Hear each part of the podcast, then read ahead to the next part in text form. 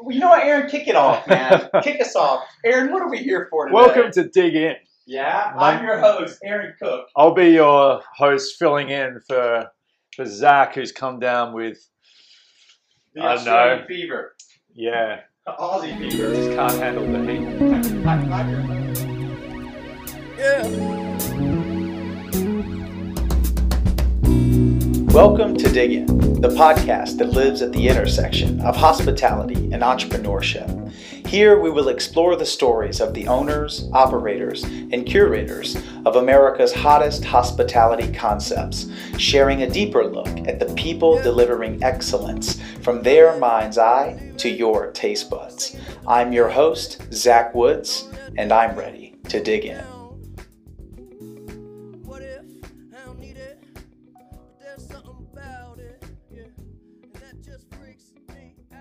Hey, everybody. Welcome to the next episode of Dig In. I'm your host, Zach Woods, and today I'm with the man, the myth, the Australian legend, Aaron Cook from Three Seat Espresso originally, Yes. and now from Charlie Street. Aaron, say hello to the crowd. Let them know a little bit about the, the two locations and uh, what you're Mm. doing here.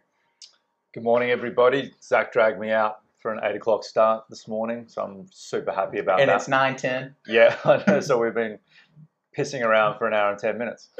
Uh, yeah, so Zach, you met me a couple of years back at Three Seat Espresso in East Village, where you did some of your best work. As, And- a, as a coffee drinker. Yeah, only. That's your limitation. And uh, so that's going to be there for three years come end of October. Yep. I kind of equate it with, with Halloween. I had my first real Halloween in the first week of three seat, and there just wasn't enough candy in the world to. You, you went, did you dress up as an espresso?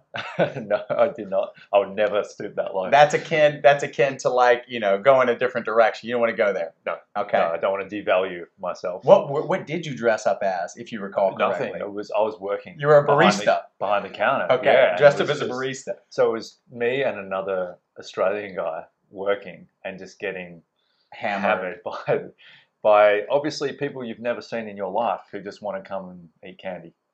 So that was a really good initiation to East Village. Uh, the population swelled well beyond what it actually normally is, just in the, the chase of candy. And so yeah, three years, and uh, will be well, it will be three years. And then Charlie Street opened just over a year ago, and we're in Nolita in the studio kitchen right now, which is often used for podcasts. Amazing. Part of the concept. We'll dig into that a little bit uh, Mm-hmm. to learn a little bit more about how you're. I think very much so looking to elevate the conversation around food, Yeah. coffee. Yeah. Uh, that that comes through very clearly on your web presence. Obviously, I think it comes through through you as well. Mhm. That you're not just trying to talk about coffee. Mhm. You never have been. Um, that's that's always been something I think I was drawn to you. Our banter connected because I think we both knew we weren't there for the coffee, which is interesting for a guy that owns now uh, one coffee shop and one half coffee shop, one fast casual concept. Yes, yes, and well, and touching on that, you said originally, um, originally three seat. Prior to three seat, I was at Bluestone Lane, and I opened nine coffee shops slash cafes. Uh, so yeah, coffee is very much in the blood, so to speak, and, and owning and operating. So now I've taken more of a step back in terms of volume of stores, but you can focus more on things like we're probably going to discuss. In it's more than just coffee. Have uh, maybe you know while we're while we have the blue lane thing so so prominently positioned. I mean, Mm. what's something from an operating perspective that you feel like you've really taken into your DNA from Blue Lane and now with Three Seat, Blue Charlie Stone- Blue Street, Stone Lane. Bla, Bluestone Lane. Yeah. Sorry. That's all right. Uh, I, I think I kind of consider myself a bit of a veteran when it comes to businesses in New York, and and that's not because I've been here for decades and decades. It's more that I've packed in a lot in the time I've been here. So Right. about six and a half years now, and within the first three years, I had nine stores Crazy. and and then obviously it's been spread out since then. But um, I find myself in a position now where I'm able to impart that knowledge onto other people, and and it really came into focus here at Charlie Street because I'm not the day-to-day operations guy. but I am or have been with every other store. even including three seat. So this was really like a different a mm. different scene for Aaron It in a is, way. yeah, and it's more kind of oversight and mentorship. And one of, to to go back to your question, one of the things I've learned is shit's going to go bad every single day, and it's a matter of when, what, whom, but something will happen. And some things are minor, some things are major. But I've, I've become so kind of battle hardened to it Mm. that it just it, you have to let it go quick. You can't get too emotional or responsive uh, in a negative way. You just got to get it done. And so one of my lessons that I'm trying to impart onto the day-to-day operations guy here is just don't let the little things affect you uh, in a in a in a bad way that prevents you to then do the next. Take the next step. Yeah. You got to pull the next drink. You got to Yeah, do that. You yeah. got to make the next dish. or you got to deal with the next problem. right. Or deal with the next customer, which yeah. may be a problem. Yeah, and so if you're caught up in something that it actually doesn't matter if it's minor or major, you're caught up in an issue. That customer who walks in next, they have no idea of that. right, There's no they're completely unaware. Yeah, so so they're just going to get a bad um, ex- experience with you because you're still carrying That's right. that issue. And so anyway, my I guess my overall thing is just you just got to deal with it and deal with it as well as you possibly can. Stay can. as even keel as possible through Yeah. the bad. Yeah. And celebrate the good. It sounds like I picked up that Uh, very very briefly. like like small little whoop and then yeah, down. Then it's back onto something else. Yeah. So you can get beaten down by sheer volume of things that go wrong, and it could be staff turning up late, produce not coming in that you ordered. So so you're out of something when someone wants an avocado toast. Oh, sorry, we're out of avocado. How Oh, crazy does that sound? That that sounds like blasphemy from an Australian. But you've placed the order yesterday. You expect the delivery to come in before the It's store not there. opens. It's not there. So what do you do? You have to send someone to the store buy avocados. So then you're down a staff member. So then when more customers come in, they're not getting served properly. And they don't know that they're they expect avocado toast and three staff members. As right? you They would don't- expect. Yeah, as you should expect. In fact, I would say. And so then even your cost of goods go up because you're buying avocados from a place that it costs more money. That's not at wholesale. Yeah, and you're down the staff and you're down the ex- overall experience. So you can just see how things accumulate quite quickly, and it's over something so simple. The avocados didn't arrive. Yeah. Our first, our first stagnant question, something that we keep in every episode that Mm-hmm. Yeah, we've done so yeah. far, is a segment called "Open for Business." And uh, "Open for Business," I think for you can have a it can have an interesting twist because you've now, as you said, nine establishments with the previous employer, right? Yep, When you were yep. learning how to operate and scale. Yep. Three Seat Espresso three years ago, and then Charlie Street about a year ago. Maybe you know, tell me what you felt opening business for Charlie Street that was different than opening business for Three Seat Espresso. Um, how are the how did that feel different to you? I think it was very much divide and conquer, whereas uh, at Charlie Street, because there's four owners, Yep. so we all bring a different skill set, experience to the table, and we're able to allocate tasks accordingly. Uh, whereas three seat, Was uh it was, was, just me. Throw it, throw it on my back and, and go for it. right. uh, which was fine because I felt quite equipped to do that after the Bluestone Lane experience. And so, again, kind of touching on that more mentorship uh, role, when it came to Charlie Street, I was able to impart my experience on the guys and say that we can put timeframes in place, expectations around when certain uh, landmarks or milestones will be met as it relates to the build out, as it relates to getting things signed off by the Department of Building, all, all these different um, Right. processes, and basically say it's going to take longer than what we think.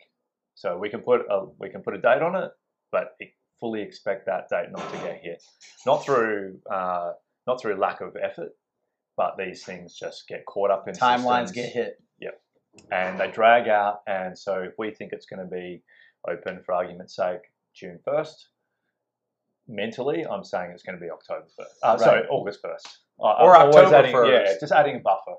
And so, so I think that the experience was I had very realistic buffers in place that I would tell the guys, and I wasn't trying to be Captain Cynical. Right. You were trying to be Captain Realistic. Exactly. And Captain, I, I think Captain set customer expectations because in the end, if you say, "Hey guys, launch of Charlie Street Mm. on September one," Yeah. you build up a lot of anticipation. September five rolls around and people are like Charlie Street. You know, that's a. Yeah. I think that's a big hit on the brand. That's a big hit on the perception, even if the overall offering and experience is exceptional. Yeah. Um, right. Yeah, absolutely. And so on that, you you would even uh, pull it back and say we expect to open this particular season. So you you don't put a you don't put a month on it.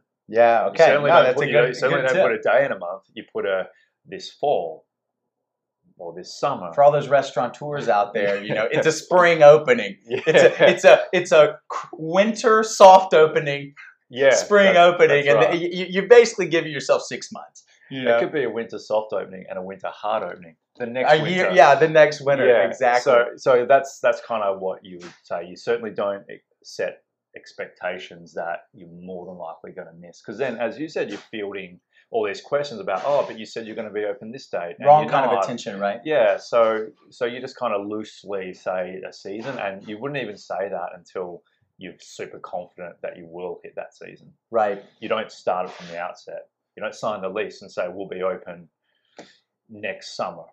Correct. Don't even do that. And fast forward. Yeah. That was all the way a year ago. Divide and conquer. Now, this place was j- just for those that are listening and they haven't come. We we have listeners that are coming in from Germany, Spain, Colombia, all, all over the place. This was a complete new build out, complete reno, Yes. uh, gut renovation. I saw some of the the photos from upstairs, and you're just like, oh my god, you know, it really was like fully wrecked. Mhm. Um, you know, tell me a little bit about that experience. I mean, do you uh, did, did, you enjoy? I, I know you well enough to know that you you got the hammer at some point and like knocked the wall down, maybe one. Oh, I'm trying to remember. I mean, that is definitely. Yeah, Aaron's like, I would do that. I Yeah. would do that. I'm trying to remember if I actually did. Um, let's just say, for, for argument's sake, You did. I did. I Yeah. did. I did the whole reno. You Yeah. were ba- you were basically the Kool Aid man. Do you, do you know the Kool I don't Aid? even know that reference. Oh my That's, God. that's too American for me. That is the most American thing. I, I okay, so I'm not going to edit this. This is hilarious, but uh, Dane Cook is like a super big American comedian from the Okay. from the 2000s, and Yeah. Oh my god, Aaron, like you would love this guy because he's very sarcastic and like very loud and crazy. But he has this bit about the the Kool Aid Man Mhm. and how how odd he felt that it was that the the children who drank Kool Aid. You know what Kool Aid is, right? Uh, he, he thought it was very odd that the children who drank Kool Aid would always celebrate when the Kool Aid Man, who was the mascot of Kool Aid, was Yeah. this giant bowl of punch Kool Aid, Okay. and his his mo in the commercials was to run through drywall I, And- I and to just be, and to just be in your living room, you know. And, and Dane Cook has this bit where he's like, "What the fuck are you doing? My mom's gonna kill me. You know? My room is destroyed. She Yeah. gets mad when I leave my underwear on the floor. it's just totally great, man. Yes, But- I, and I think now that you say, it, I've seen the breakthrough the wall. yeah, it's thing, it's totally doesn't iconic. make sense at all. No, But No. but- yeah, I, I it's it's Uh. wall breakingly good. I mean, Yeah. but I guess that's why, like you know, in good humor is a bit of truth. Mhm. where it's Mhm. like this is just weird that you're busted into my why are we all celebrating this anarchy I think it's because they're all jacked up on sugar. I, yeah and, and they just feel like they can run through walls. I, I- maybe they have maybe they Yeah. actually did a couple of pilot tests Yeah. where some kid ran through a wall and they were like that's our that's our thing Yeah, and it You worked. Put him put a put a bowl of punch around this guy maybe the spiked hawaiian punch this guy was drinking That's I think yeah, it's the adult Kool Aid. yeah, Yeah. definitely So yeah, I don't know if I actually was the Kool Aid guy. I can't recall, but um, spent obviously a lot of time in here during the during the build out. It was an old produce holding or produce holding space. Uh, it was never an active retail front. this entire building both both Yeah, top floor as well as basement So, so Okay. where we're sitting now was a walk-in refrigeration Mhm. section. Uh, there was a little office as we walked in, and everything else here was just stuff strewn everywhere. There was no real infrastructure. Uh, and then upstairs was where we're sitting, and you saw the photos of the old old space. That was also a walk-in refrigeration section. These guys were just cold, ice cold, Cold, cold-hearted cold people. killers. And uh, that was the name of the grocery store. Yeah, I- interestingly I think it was. Yeah, I wonder why it didn't work. Did, did they have produce in the fridges? just I don't know. I don't know. We weren't here when it was ever active, so we, we don't know. Would you ever consider writing a movie with me? I feel like we could write just the most scary. I, I think it's going to go on so many tangents that I don't know if I can keep up. Uh, so yeah, we did a full renovation of of, of that space um, and made it an active retail.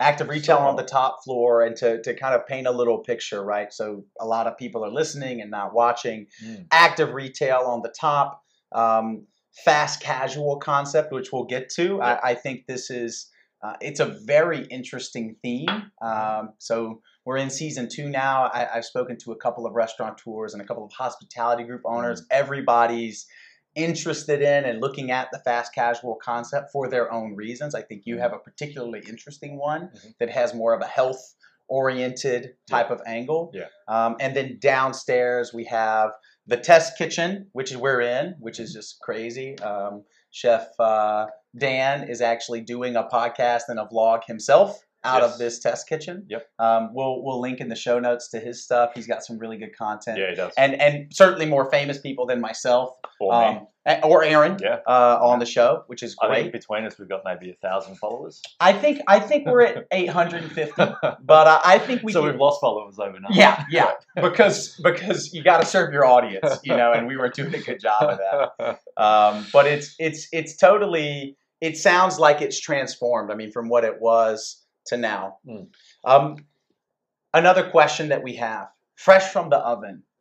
I saw a latte art throwdown contest. hmm I know, I believe this recently eclipsed, or is this happening today? Tomorrow night. Tomorrow night. Yep. Oh my God. I'm not going to spin this. I can't spin this up so fast. oh my God. But, you know, speaking of programming in general, like things that people would not typically find, something that's off the menu.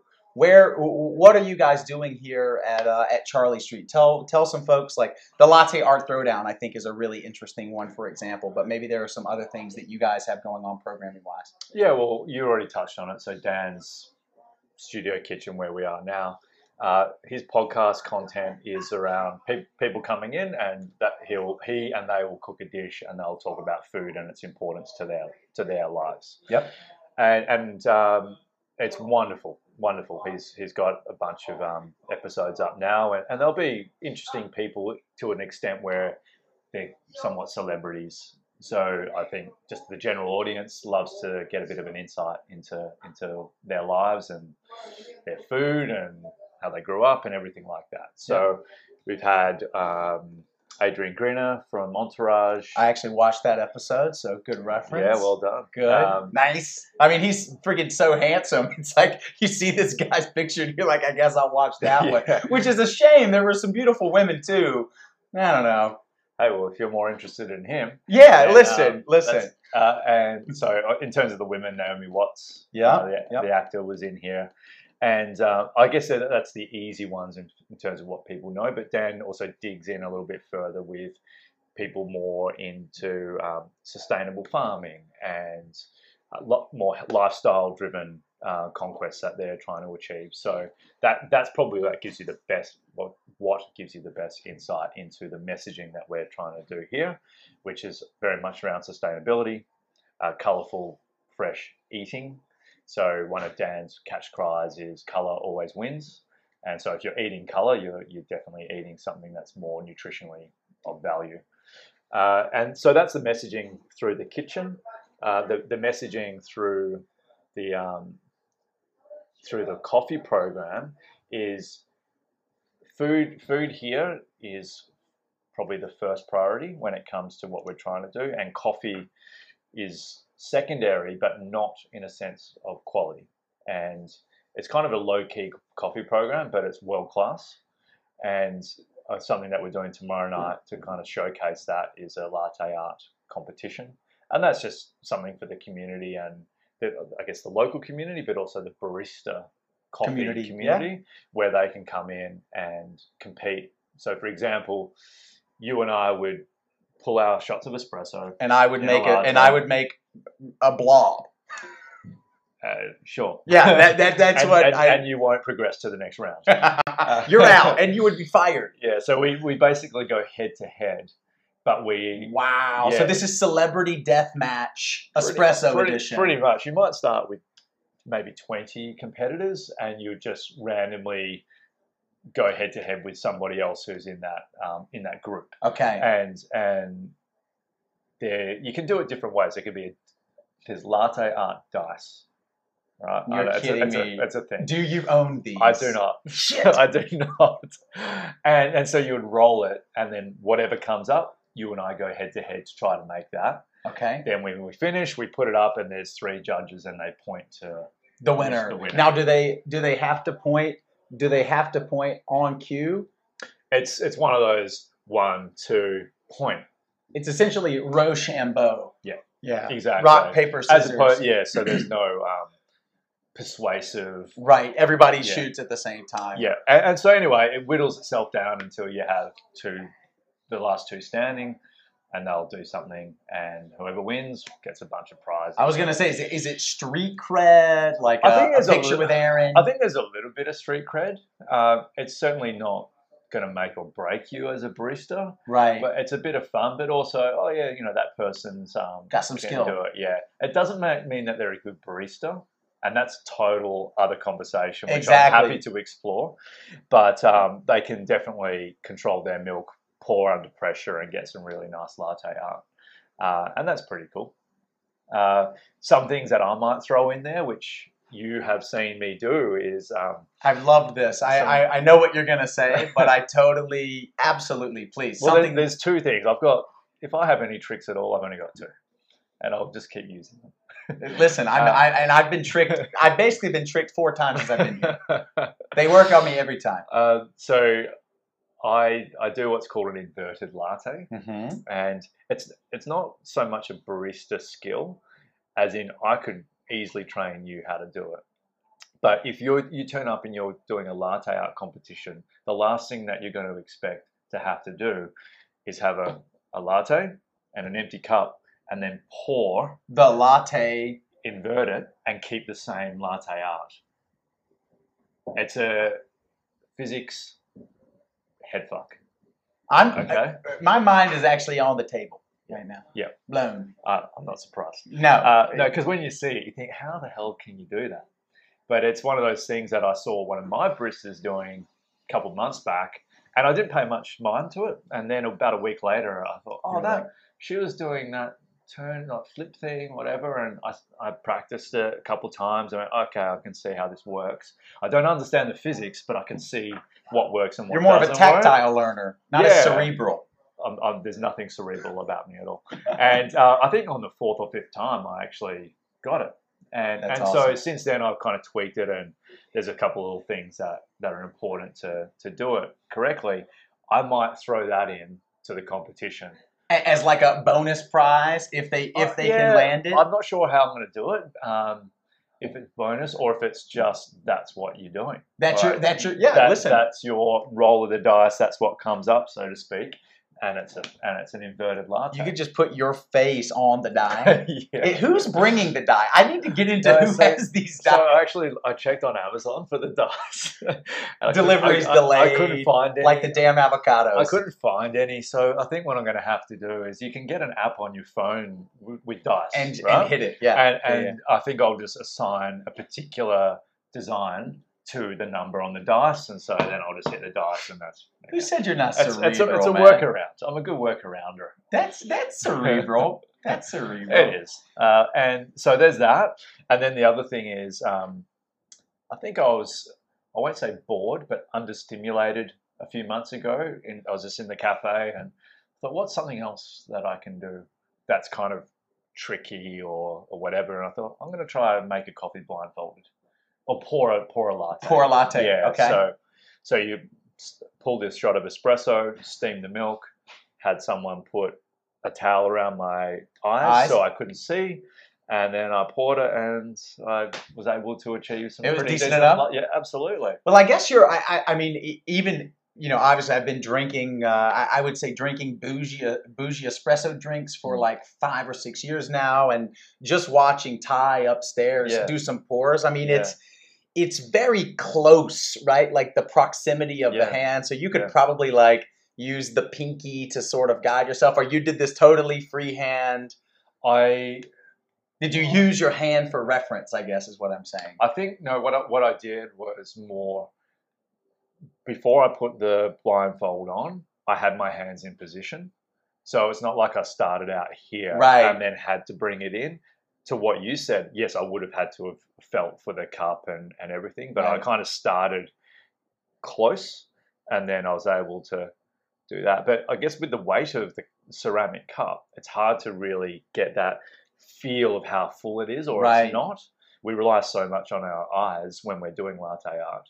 Sure, we rely on our hands, our tactile sensations, but the weight of a cup is hard to measure. because it's a heavier cup. In case Yeah. anyone's struggling to visualize this, um, watch an episode of Cops, and when they close their eyes and try to touch their nose, that's that's essentially what we're describing here. It's the latte art version of drunk driving. You know, somewhat, yeah, yeah. You're, you're not not a bad uh, analogy. Right. You're so cerebral. linking it, And, linking um, it all up together over Yeah. here. So anyway, I might throw that in as well. As I in, love that. guys. You have to pour a love heart blindfolded. I love that. So I, I, I think so. You have this programming element. Latte art throwdown is just an example. I think it's just an example, but you've actually started something recently, and, and you know, uh, we. I wouldn't say fell out of touch, but you know, Brooklyn to Manhattan is like you, you basically live across the River Jordan from one another. Um, but when I when I went back on Facebook, interestingly enough, to announce that I was really launching the podcast officially, starting to push episodes out, we've got a lot in the batch.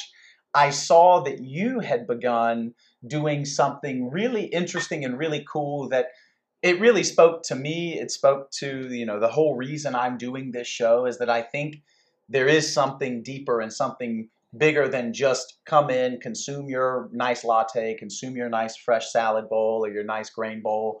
You've been teaching the community about this. No programming needed, right? Just saying, hey, this is what a cortado is. Yeah. This is how you this is why this matters. Tell me a little bit about what what prompted you to have that epiphany. You've been in the game for a long time Mm. and now you had this epiphany where you were like, hey, why am I not educating people about this? And I, I really have to commend you. It's awesome. I, I'll link one of those in the bio as well so people just can see you physically because it's uh, not a bad look and just see the work that you're doing. It's awesome. Tell me a little Mm. bit about the inspiration. Thanks. Yeah. So I, like everyone, have an Instagram handle, and I would say for a couple of years, I it was really underutilized, and probably in the last year or so, I, I started using it more, not as uh, to push myself personally, but try to estab- establish my position within the hospitality world, the coffee world more so, and show and just showcase various things. Now, I'm a very sarcastic son of a bitch, as you know. Which I love. Which I don't know if I've ever met someone I just love to banter with more. But yes, I do know. So, so I would put up a lot of sassy, sarcastic stuff that would, would could relate to just something I'm doing, not related to coffee, Right. something I'm doing in the coffee shop. Just sassy in general. Yeah, and and I guess it's a personality behind a business, and I never really harnessed the power of that until about a year ago, and I, I thought the content was just mostly funny, but I wasn't looking to grow with the account. Um, it kind of crossed over. So this is my personal account, but it also crossed over well with Three Seat Espresso. So they go hand in hand. I, I do both accounts. So the the tonality between them Has a big overlap. Similar. Yeah, and if you're looking at one, you might be looking at the other. So I saw it as a business tool. More It is. anything, It is. right? I think so. And, and um, what you're what you've touched on is is a kind of a second version of of that. So about probably four weeks ago. Yeah, so ex- extremely recently. Yeah. So the Um, timing was crazy. I mean, I, I, I noticed that it was something very new. Mm. Um, and I think that was actually where I reached out and said, hey, you know, I, I've thought about you. You didn't know that. I thought about hey, this is a perfect guy, hospitality entrepreneur, Mm. personality driven, motivated from another place. Why are you doing this? Mm. And then lo and behold, you're digging in and getting into new parts of your angle, whether that's the Aaron angle or Three Seat Espresso coffee programs in general. I thought that was really too good of timing to be true, and I had Yeah. to reach out. Yeah, so it was a, a refocus of that handle was not it wasn't just personal, it wasn't business or coffee, it's just become coffee. And or coffee, cafes, food and bev. And I'll just kind of flesh that out as I go. But it was the the impetus um, what you asked about was I just started getting a lot of people saying, Hey, when I think coffee, I, I think about you. And you know, you You're kind of dark. yeah, bitter. yeah, sort of sour yeah, and also you're drinking the wrong coffee, and um, so so it was kind of I had I just had this run of people saying, you know, your your content's really good, and I think about you when I think about coffee, and if I have a question about something, I will reach out to you, and and maybe you should. They encourage me to perhaps making it more clear on my Instagram handle that, hey, I know what the fuck I'm talking Yeah, about. what am I about? And so, just I think it was a Sunday, maybe two or three weeks ago, I flipped, I, I re- renamed that handle, pushed my personal to the side, and just cr- created another handle.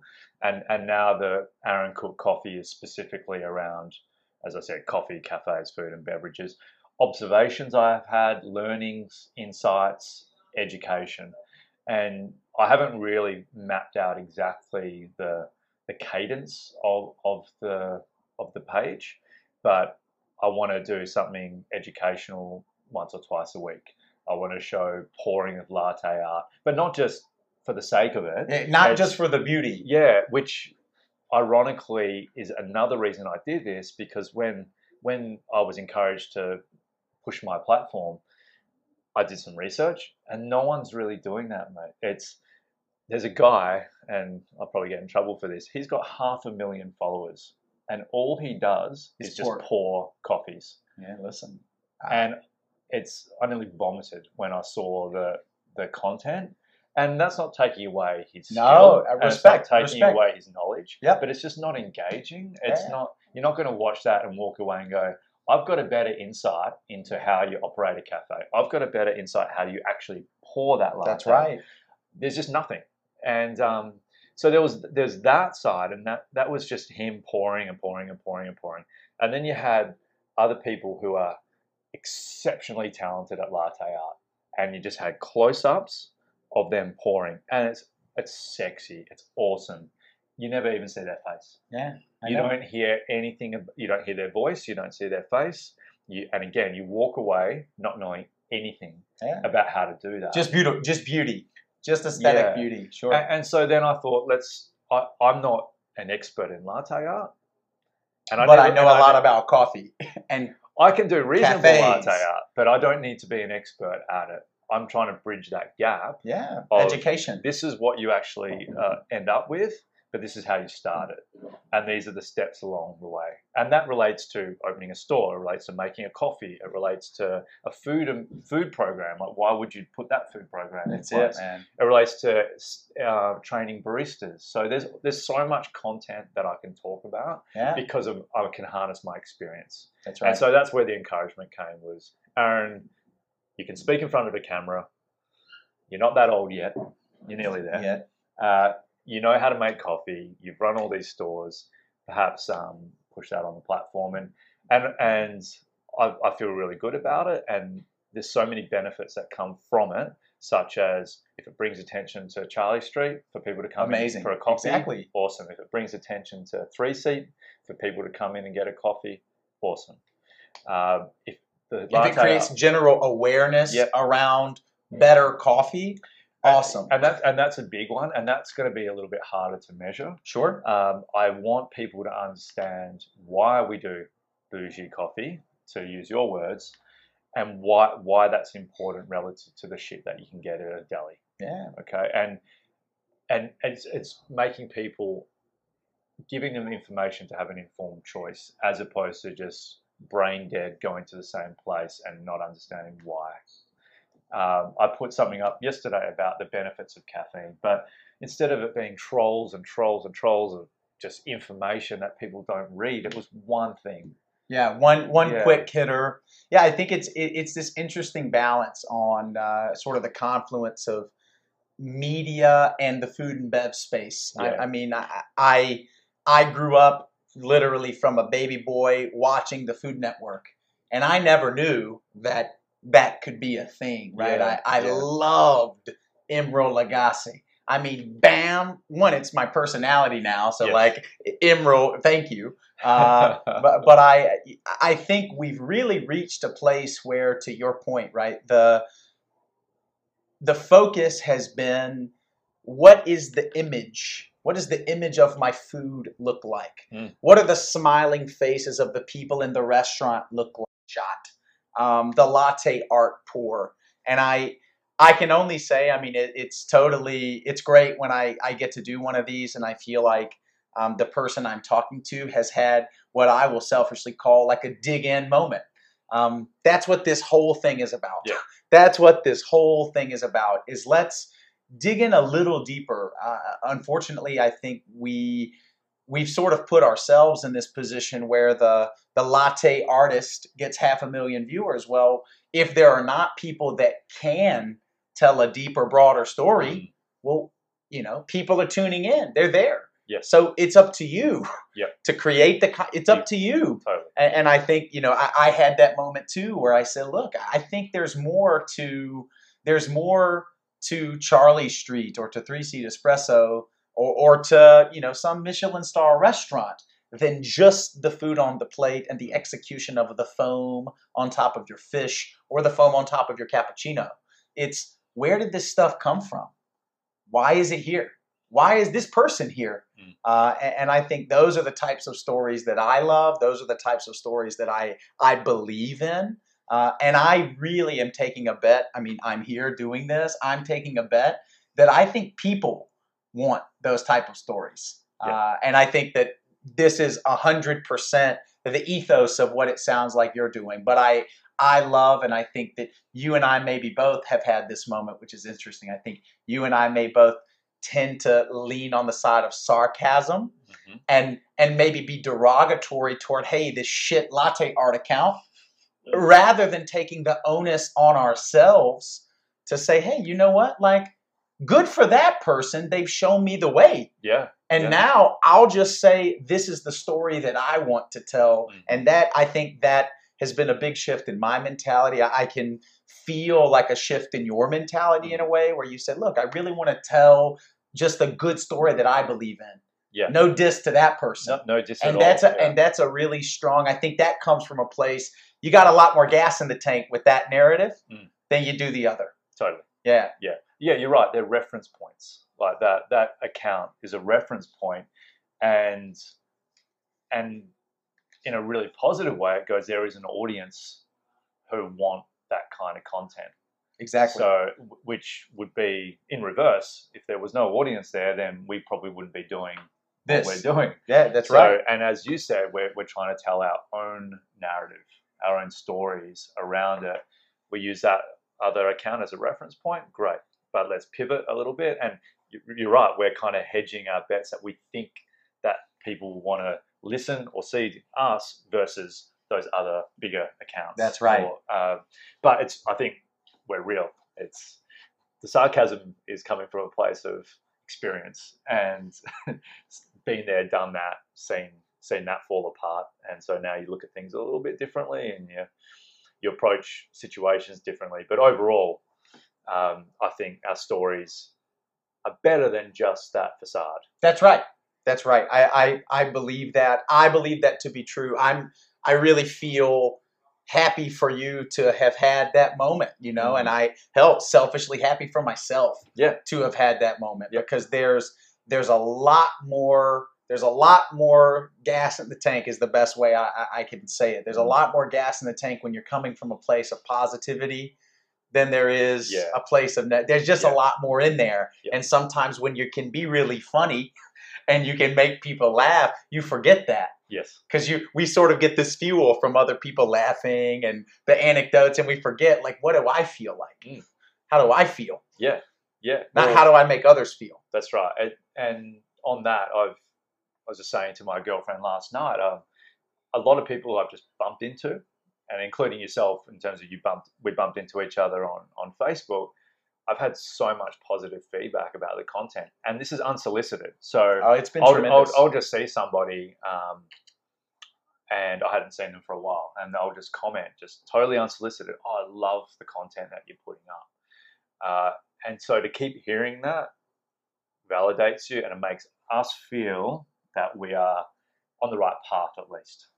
You you are you are. I can tell you you are. It, it's uh it's a great light that you're shining, Manny. You have uh you have this awesome charisma. I mean, I've known it from the first day I met you. I think that's why we banter so Mm. much because we we probably know that each other can take it Yes, because our egos are thick enough to handle it.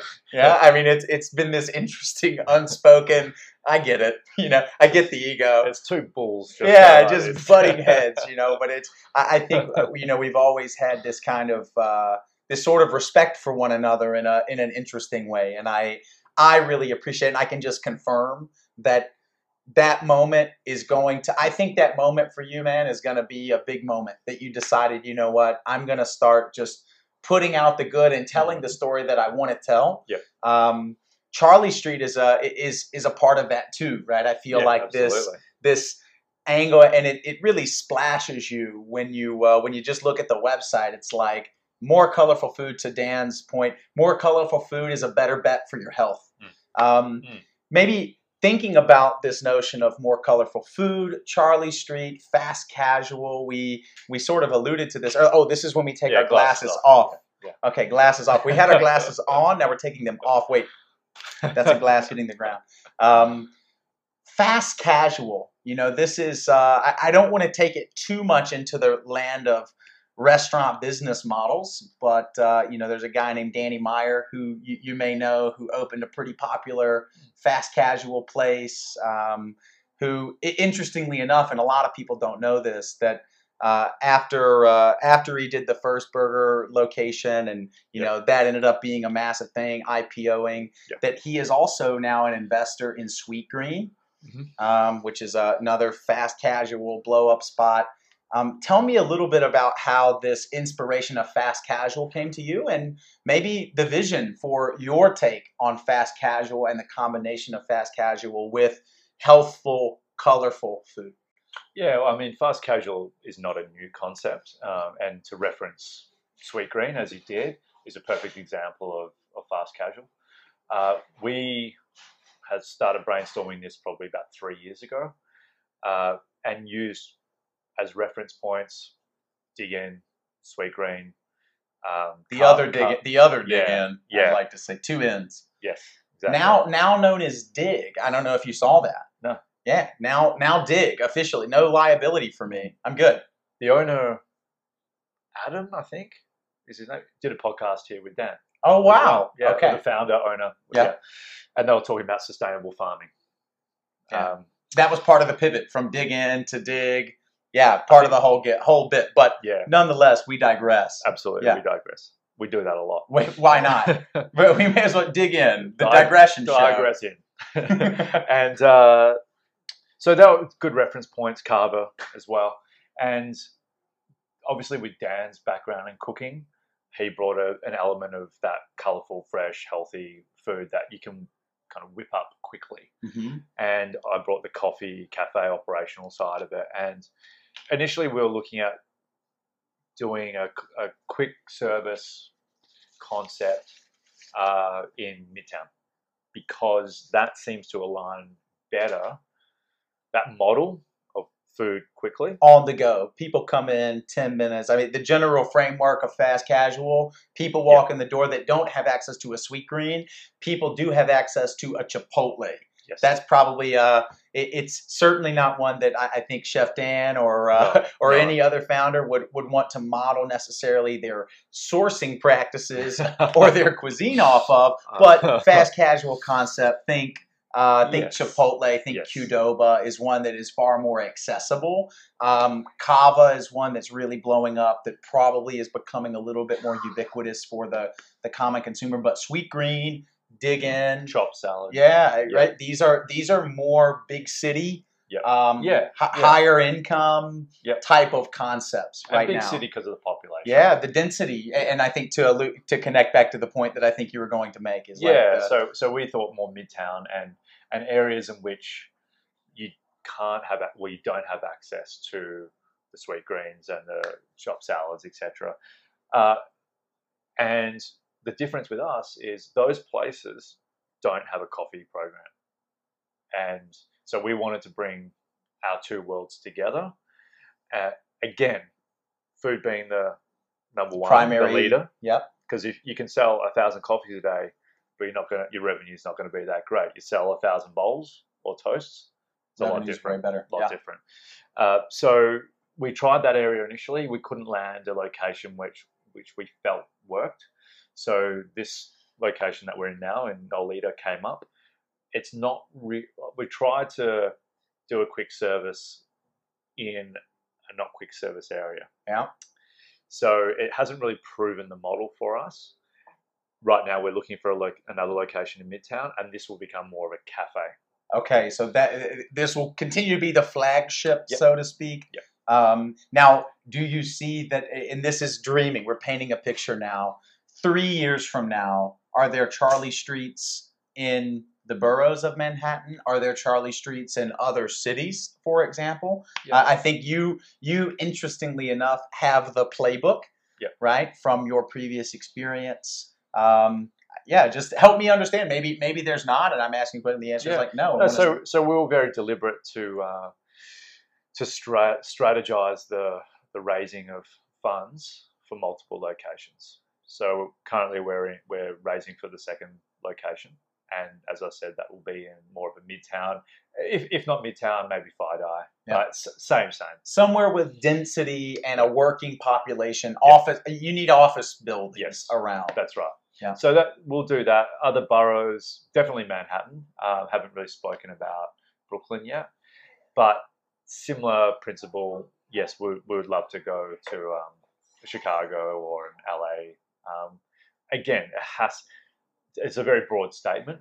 It might be certain streets within those cities that work. That would be a fit Yeah, for what and, you're trying to do. and to outside do. of those streets, it might not work. So Right. we have to be very deliberate in that. So, so why this? Um, we don't feel anyone's doing quick service uh, in the way that we want to do it. So where where else can you get an avocado toast with vegan chorizo and poached eggs and be in and out in five minutes? You can't. You Sure, you can go get a bowl. You Yep. get a bowl with, with lettuce and kale and that kind of thing. pre-made. Yeah, sitting or, in a- I mean, and it doesn't even have to be pre-made. Like sweet green, crush it. Like there, from the time you get in the line to you walk out the door, and you get that salad made in Yeah. front of Which you. Which the line may be a hundred people deep, and yeah. they still Yep. turn the heads they do. So and I mean, they're they're. Yep. I mean, really, props to props to Sweet Green from an operational standpoint. I mean, these people are putting out a very high quality product Yep. and a very fast, like the metrics of the business are just stellar. Yep. I mean, which is why Danny Meyer's investing them, I guess. Way to go, Danny. Shouts to you. Always ahead of the curve. and so yeah, I mean, and that's fresh. But um, I don't think anyone's brought that kind of avocado open faced toasts. Mm. So it's not just avo- avocado toast we do, but we do other open faced toast seasonally. And then you've got the bowls as well. And then you've got the coffee. And Which is it definitely is an element that is missing yeah, from and there's this element of if i if i can take a liberty i think there's this connection that has to happen with the, you and the barista or you and the person taking your order at a coffee place Mhm. that typically does not feel it feels way more transactional without the coffee there Yeah. something i don't know it's like the La Marzocco machine just kind of has this like center of gravity that makes the customer feel like slightly more cared about Yeah. I, I don't know. I'm sort of being poetic now, but Well, it's a bit of a quality badge, isn't it? Uh, If you've got that there, you're probably halfway to making a good coffee because Right. you know what you know what equipment to put in place. Yeah. Uh, I, I would say there's there's also the Australian element to it, and in terms of you, when you package up what we're doing, we're doing quick service, fast casual. We're adding an element of beverages that you don't get at other places, Mhm. and then the top top layer is Australian, and we we've never really pushed that. So when when we first opened, you don't see anything written that we produce at least to say we're an Australian fast. I, what are you talking about? I saw all these Australian flags all over the place upstairs. I over, over my dead body. Um, so we've never really pushed that, but I think it's a wonderful uh, narrative that just runs through our business in that people identify the business as being Australian, but we're not beating them over the head saying, "Come into this Australian fast Right. casual concept." Exactly. It's just the fast casual concept with delicious, nutritious food, Yep. a great coffee program, Yep. and oh, by the way, some Australians. The, and the four founders are Australian. What what is the what, what if you had to pick a you know a, a thing? What is the thing that makes this Australian for you? What Mm. what feels Australian about it, other than the four founders? Is there something that one might come in and maybe it would be a little more hidden, but that feels Australian Yeah, to I, I think the design and color color palette of the space. Uh, I've heard people say it feels very LA, but which is a compliment because LA's a bunch of posers. It's really Australian. Yeah, Yeah. yeah. Let- We'll just say that. I mean, listen, guys, surfing. You think you were the first? The Australians surfed to LA. yeah. Just Yeah, full full Yeah. Pacific Ocean. yeah. What have you guys done recently? Nothing. Exactly. Um, so the LA uh, comparison is good because Bondi Beach, Sydney beaches, it's that same kind of airy, lighter color, like the light timbers. It's that beachy, beach meets city kind of vibe. And, and so I would say that that is a quintessential Australian design and color. Yep. Particularly on on the beach or the coastline.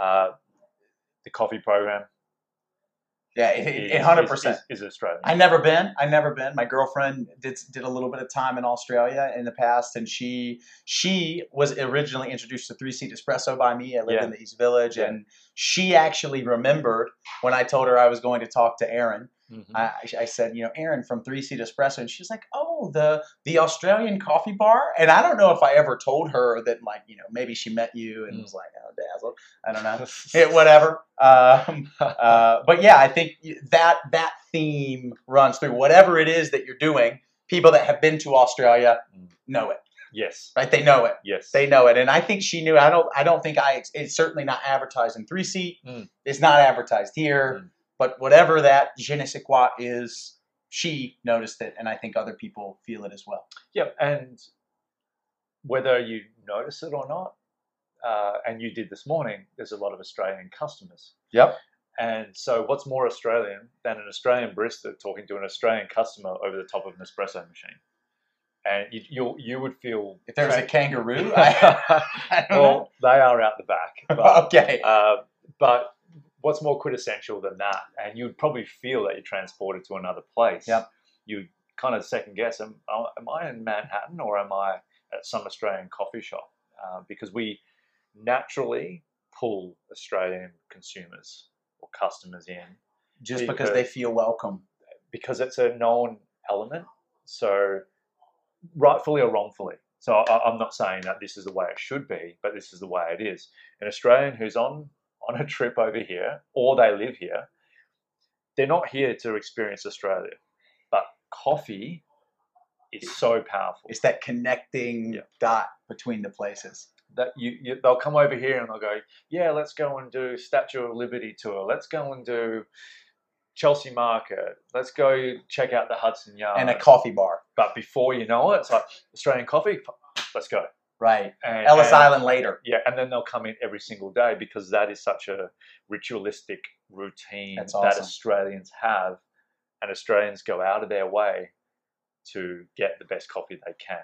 It's not so much around convenience like it is here. It's more I'll seek it out, and I have to walk an extra five minutes. I will do that. Yeah. Because they know how to walk. You know, First of all, they know how to walk Yeah. and drink coffee at the same time. talent. I know it's Sheer incredible. talent. Uh, so, so I think there's to go back to that Australian thing. The patronage is often Australian at these Australian locations or Australian-owned locations. Right. Um, that they see. I, I had two Australians walk by on Saturday. I was making coffee. They stopped out front because our A-frame, I think, says something about Australian style uh, coffee. Okay. And all that means is flat whites and, and there's quintessential Australian things. But for them, it was like a, an endorsement already. Australian style coffee, they come in, Australian barista, they're done. It's done. But- And they're back every They just day. pass out. Yeah. Just walk in and flop over. You got a little little nap cot in the back for them. All right. That's I, exactly what happens. Yeah. Yeah. Yeah. I, I'm gonna I'm gonna add. We brought a new element into season two. Okay. The speed round. Yeah, I know you're nervous. I didn't tell you anything about it, so he's gonna yeah glasses glasses on, glasses on for sure, for sure. All right, you're you're a big coffee program guy. Mhm. You're a barista. You're a big advocate for the stories. We're gonna get super simple. I'm gonna name some coffee drinks, Yeah. Good. right? And you're just gonna tell me. You know, you pick what you tell me. Uh, give me give me like a person that orders that drink Uh-huh. the quintessential person that Okay. orders the drink that I say. uh-huh. And I got to start easy on the first one the iced latte. or someone who can't handle a cold brew. I love it. I love it. The, the espresso, A purist. the cortado, Someone with more of a niche understanding. What do you order again? cortado. Yeah. Oh, man. Nuance would be the word. Uh, flat white. There's two two people, two types of people here. We'll allow it. okay, there's there's the people who know what a flat white is and they they just order it because that's their go-to drink. And then there's the people who've recently discovered a flat white and they walk in pretending that they know what the drink is and you can see straight through it. A- a- an impersonator. Pretty much. Okay, yeah, an wanna- impersonator They, want to be, want to be cool because I've just heard about it. It's the guy that orders like the shaken, not stirred martini. Yeah. Because they heard it on James Bond, Correct, but yeah. they've never drank And- vodka. And then they get it and they're like, oh, is that a flat white? Two more. Yep. The drip coffee. Mm. A nice drip, you know, one that you would serve Yeah, a drip I- I- coffee. So I'm a massive fan of this. So I would say the connoisseur, because if they really appreciate it, I think a drip, a, a great drip coffee, for me wins every time, more so than an espresso. I, I, I, it's it's his damn speed round, but I can't resist. You, the flavor profile of a drip coffee, if it's well done, is it's it's better. Yeah. It just is better. Yeah. Last one, and this one's like the drum roll, the red eye. I mean, Yeah, ugh. a bad person. It's because they probably did something the night before or the morning of that has put them in a position to require effectively an IV of caffeine. and I love their work. and I love what they do, I want to know the story. and I appreciate them. I will hold them there as they're falling asleep to ask them what they did. I, I, I, I, total flyer, take it or leave it, do whatever you want. I mean, you should, honest to God, offer a discount. Just promo. Yeah. Red Eye Confessions. yes. And and if you will record your red eye confession on my Instagram page, Mhm. you get a you get like a half price coffee. Oh, I'll give it to them. I mean, free. that would be hilarious. Dude, the red eye confessions, I'm like, that is a freaking show. That's a free coffee. That It's is a discount. show. That is Yeah. a show. I'll try to remember that next time it comes up. Not that many people order red eyes. but I'm what you have to incent them, right? You gotta just give them. A, you put a sign up that says free coffee. there's this guy. There's this guy in Greenville. He's like Dr. Cipriani, who who's a chiropractor. Mhm. And evidently, this guy, if if you will record a video of him doing the cracks, he gives you half price on your adjustment wow. Because he knows the power of the Yeah, media. yeah. He, you you said earlier That's his, content. well, that's his marketing. that's his thing, right? How do I market? I- Yeah. I mean, listen, Yeah. dude, Cortado Confessions, whatever you want to call it. I mean, but there's there's some language there that you could use that. Uh, there certainly is. I mean, I've got a lot of a lot on my plate at the moment with Listen, content. don't- uh, don't if I can- overwhelm if. I can add that, then I will. And then everyone's going to order the same drinks for discounts, and then I'm out of business. So yeah, cool. Shit. last last section Yep. before we wrap. We we've added this as well for season two, and it's called the curator's plate. Um, something that I'm really passionate about, and I- and I believe that the the people that really care about the locations that they go to, as well as the locations that they create. Um, there tends to be a high overlap. If you care about the place you created, you typically care about the places that you go and patron Mm. yourself. Yeah. Um, what are three places in New York that Aaron Cook goes to eat, goes to drink coffee, goes to have a wine? Mm. Um, yeah, if you if you have a particular reason for going there, happy to share. Yeah. Um, but Yep. three places that you're like, man, check this, this, and this out.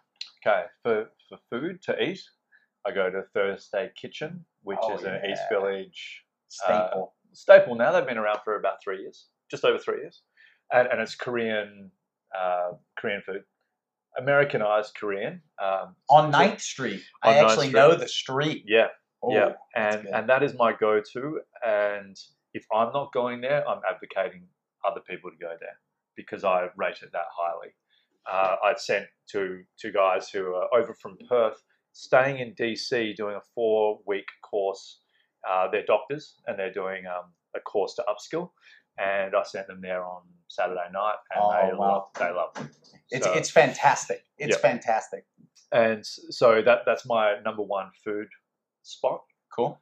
Uh, my number one go for a drink would be Mr. Paradise, which is um, it's not because of the name. Uh, I, I, I hope I hope the sound on this ooh is good. just do it again louder, just in Yeah. case. Ooh. Ooh. So Mr. Paradise is a bar um, that opened on First Avenue and I think Sixth Street, Fifth, Sixth, and it's it's a cocktail bar first and foremost. But I'm not really a cocktail guy. I'm more of a beer drinker.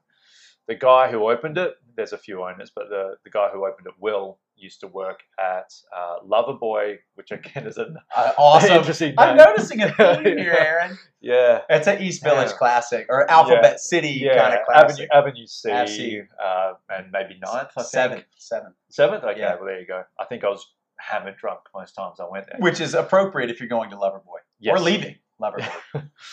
and uh, he also used to work, I believe it was the Nomad. So prior to that, so he, he's very well versed in, in high end cocktails. And he's, they opened uh, Mr. Paradise, I'm guessing, nine months ago. Okay, so And- brand new or relatively new. Yeah, so it's a really cool interior. Uh, it's got a heap of write-ups recently in different like Time Out and and the likes. So it- it's certainly quality forward, but it's a really it can be a casual space. And again, it's that kind of connection that I've got with the area. Mhm. He's a customer at 3C. That's how we met, and I've just kind of followed him to the bars in which he's worked. Uh, I think he's opening another one somewhere not far from here, so he actually comes and gets coffee at Got Charlie it. Street as well. So that's my drink. That's my dinner. What was the other one? Coffee. Shit, Yeah. I don't go for coffee anywhere. Three seat espresso, Oh, man. man, it- You can it- throw some love to three seat. between Charlie Street and Three Seat, You're done. I don't really get to go elsewhere. And one of to touch on the content that I put out, uh, I want to actually curate a top three or top five list. And I know it's kind of done to death, as in these are the top five places to go get a beer or whatever. I'm, I'm the infatuations. yeah, like, but yeah. I'll, I'm, I'm going to do it from a coffee angle. Uh, so, so many people ask me, where, Where do where you do you go? go to get coffee? Yeah. And I often, I've got a couple of go tos, but I want to actually spend time to go to these places and have an updated list, so to speak. Gotcha. Uh, one that I remember quite vividly is Black Fox Coffee. It's in FiDi. I've been there twice. They've been open, I would say, four years. Uh, but they have a wonderful, wonderful coffee program. They often have guest roasters. They're rotating four or five different coffee roasters at a time. So it's a very dynamic coffee program. And I believe there's an Australian connection there as well, but that's got nothing to do with why why I like it. And I Yeah, yeah, yeah, for it. I, I actually don't I don't know the ownership. I've just heard that there's an Australian connection there. Okay. Uh, so that's probably my go-to coffee, but I need to go back again just to make sure that's good. But I is want to I want to do a list of you know top three if you want to get a drip coffee, these are the top three places to go. If you want a, a place to eat and have a coffee, these are the top three. I want to kind of break it down and make it a right, bit right. more granular. So it's you don't go there expecting three or four Exactly. awesome things when they might only offer one thing, but Yes. it's the best thing that you're going to Yes. get. So I'm going to kind of explore that space. I, I think the it, what, what's so interesting about the last piece that you just mentioned is w- another one of the foundational ideas of this is what do they say is their thing, Yeah. not what do you expect to be their thing, Yes. Right? It's putting the power of the narrative back in the hospitality giver's hands Yes. and saying, okay, how can we make a contract with each other that like if I come to Aaron's location, the coffee program is going to be on point. Oh, well, let me criticize the the wallpaper, right? You didn't say you're an interior Yeah. designer, right? It's like, Yeah. but I, I think that's an interesting thing. Now, what's really great about great content production and doing events, and guess what? You're going to have 20 baristas in here in a day, Yep. and talk about a little lead list. Hey, this is where I pour at, right? This is where I do my work, and Yeah. now you have a kind of a list of 10 places that you're like, oh wow, these guys are really awesome. What do you Yep. think is great Yep. about those Yep. places, and sort of network out? But yep. And I can go check them out and see. exactly, But again, what my, what I think could be different from what you think. Surely. So, so you take it or leave it. I, I'll leave it. Yeah, I thought you would. last last question closing time Mm. When you've shut down the day um, charlie street actually closes as well as 3 seat espresso a little bit earlier in the day it's not a like a 9 p.m shutdown It's kind of place uh, here's six o'clock and and three seats five o'clock. what's what is something that you're like at 6 o'clock here or 6.30 here Yeah. 5.30 3 seat what what's something that happens or, or a feeling that you have to say this was a good day today Mm. was a really good day Yeah, unfortunately, a lot of it's dollars based. okay and, and that's just being real and it's not it's not trying to be capitalist in any way but i think we we run such a tight or fine line when it comes to profit margin profitability Yep. that if you see you've got a certain figure in your mind uh, in terms of what you want to hit Yep. um, then if you see that number then that's just a nice sign off for the day to say i i was justified in putting my heart and soul into today by the reward of that that money coming in Sure. because then otherwise you start having these uh, these internal conflicts and dilemmas and shit we did so many things well today I re- there was nothing that went wrong per se at least from a customer facing perspective Yep. and for some reason we we were 30% down on what We just didn't hit volume. what we thought it should have got and there's nothing I can really do tomorrow to change that Right. from happening again. And that's a hollow feeling. But if you, on the flip side, if you get those numbers, then then it's justified in, in what you did, and then you try to rinse and repeat, rinse and repeat, tweak, rinse and repeat, and try to hit those numbers. Um, Good for you guys. I mean, I think keeping keeping the input of the consumer is huge. I mean, Yeah. brands that listen to what their consumers want after they've put that stake in the ground. Yes. Right. Those are the brands that just outperform over time because That's right. consumer taste shifts and turns and tweaks. Yeah. Um, yeah, and I, I, I love that. I think Charlie Street is a reflection of a, a change in consumer consciousness. Yeah. I'm really happy to see that you were one of the first awesome espresso bars I ever went to in New York City at Three Seat. I think uh, having a lunch here and experiencing what it's like to connect the great espresso drink with the great food, nutrition, and a good story. Um, hats off to you, man. And keep the doors open, yeah? I'll try Aaron to. Cook, the pillar of coffee in New York yeah, City. thanks, man. I like that. It's got a good ring to it. Thanks a lot for having Of me. Of course. Thanks, Zach. Awesome. All right, that's Done. a wrap. It's a wrap. It's a wrap, folks. Boop, boop, boop, boop, boop. How'd you feel? Use yet? What's the use yet? Never superficial, you gon' know it when it hit you. Get a little sentimental when I'm off the juice, yeah.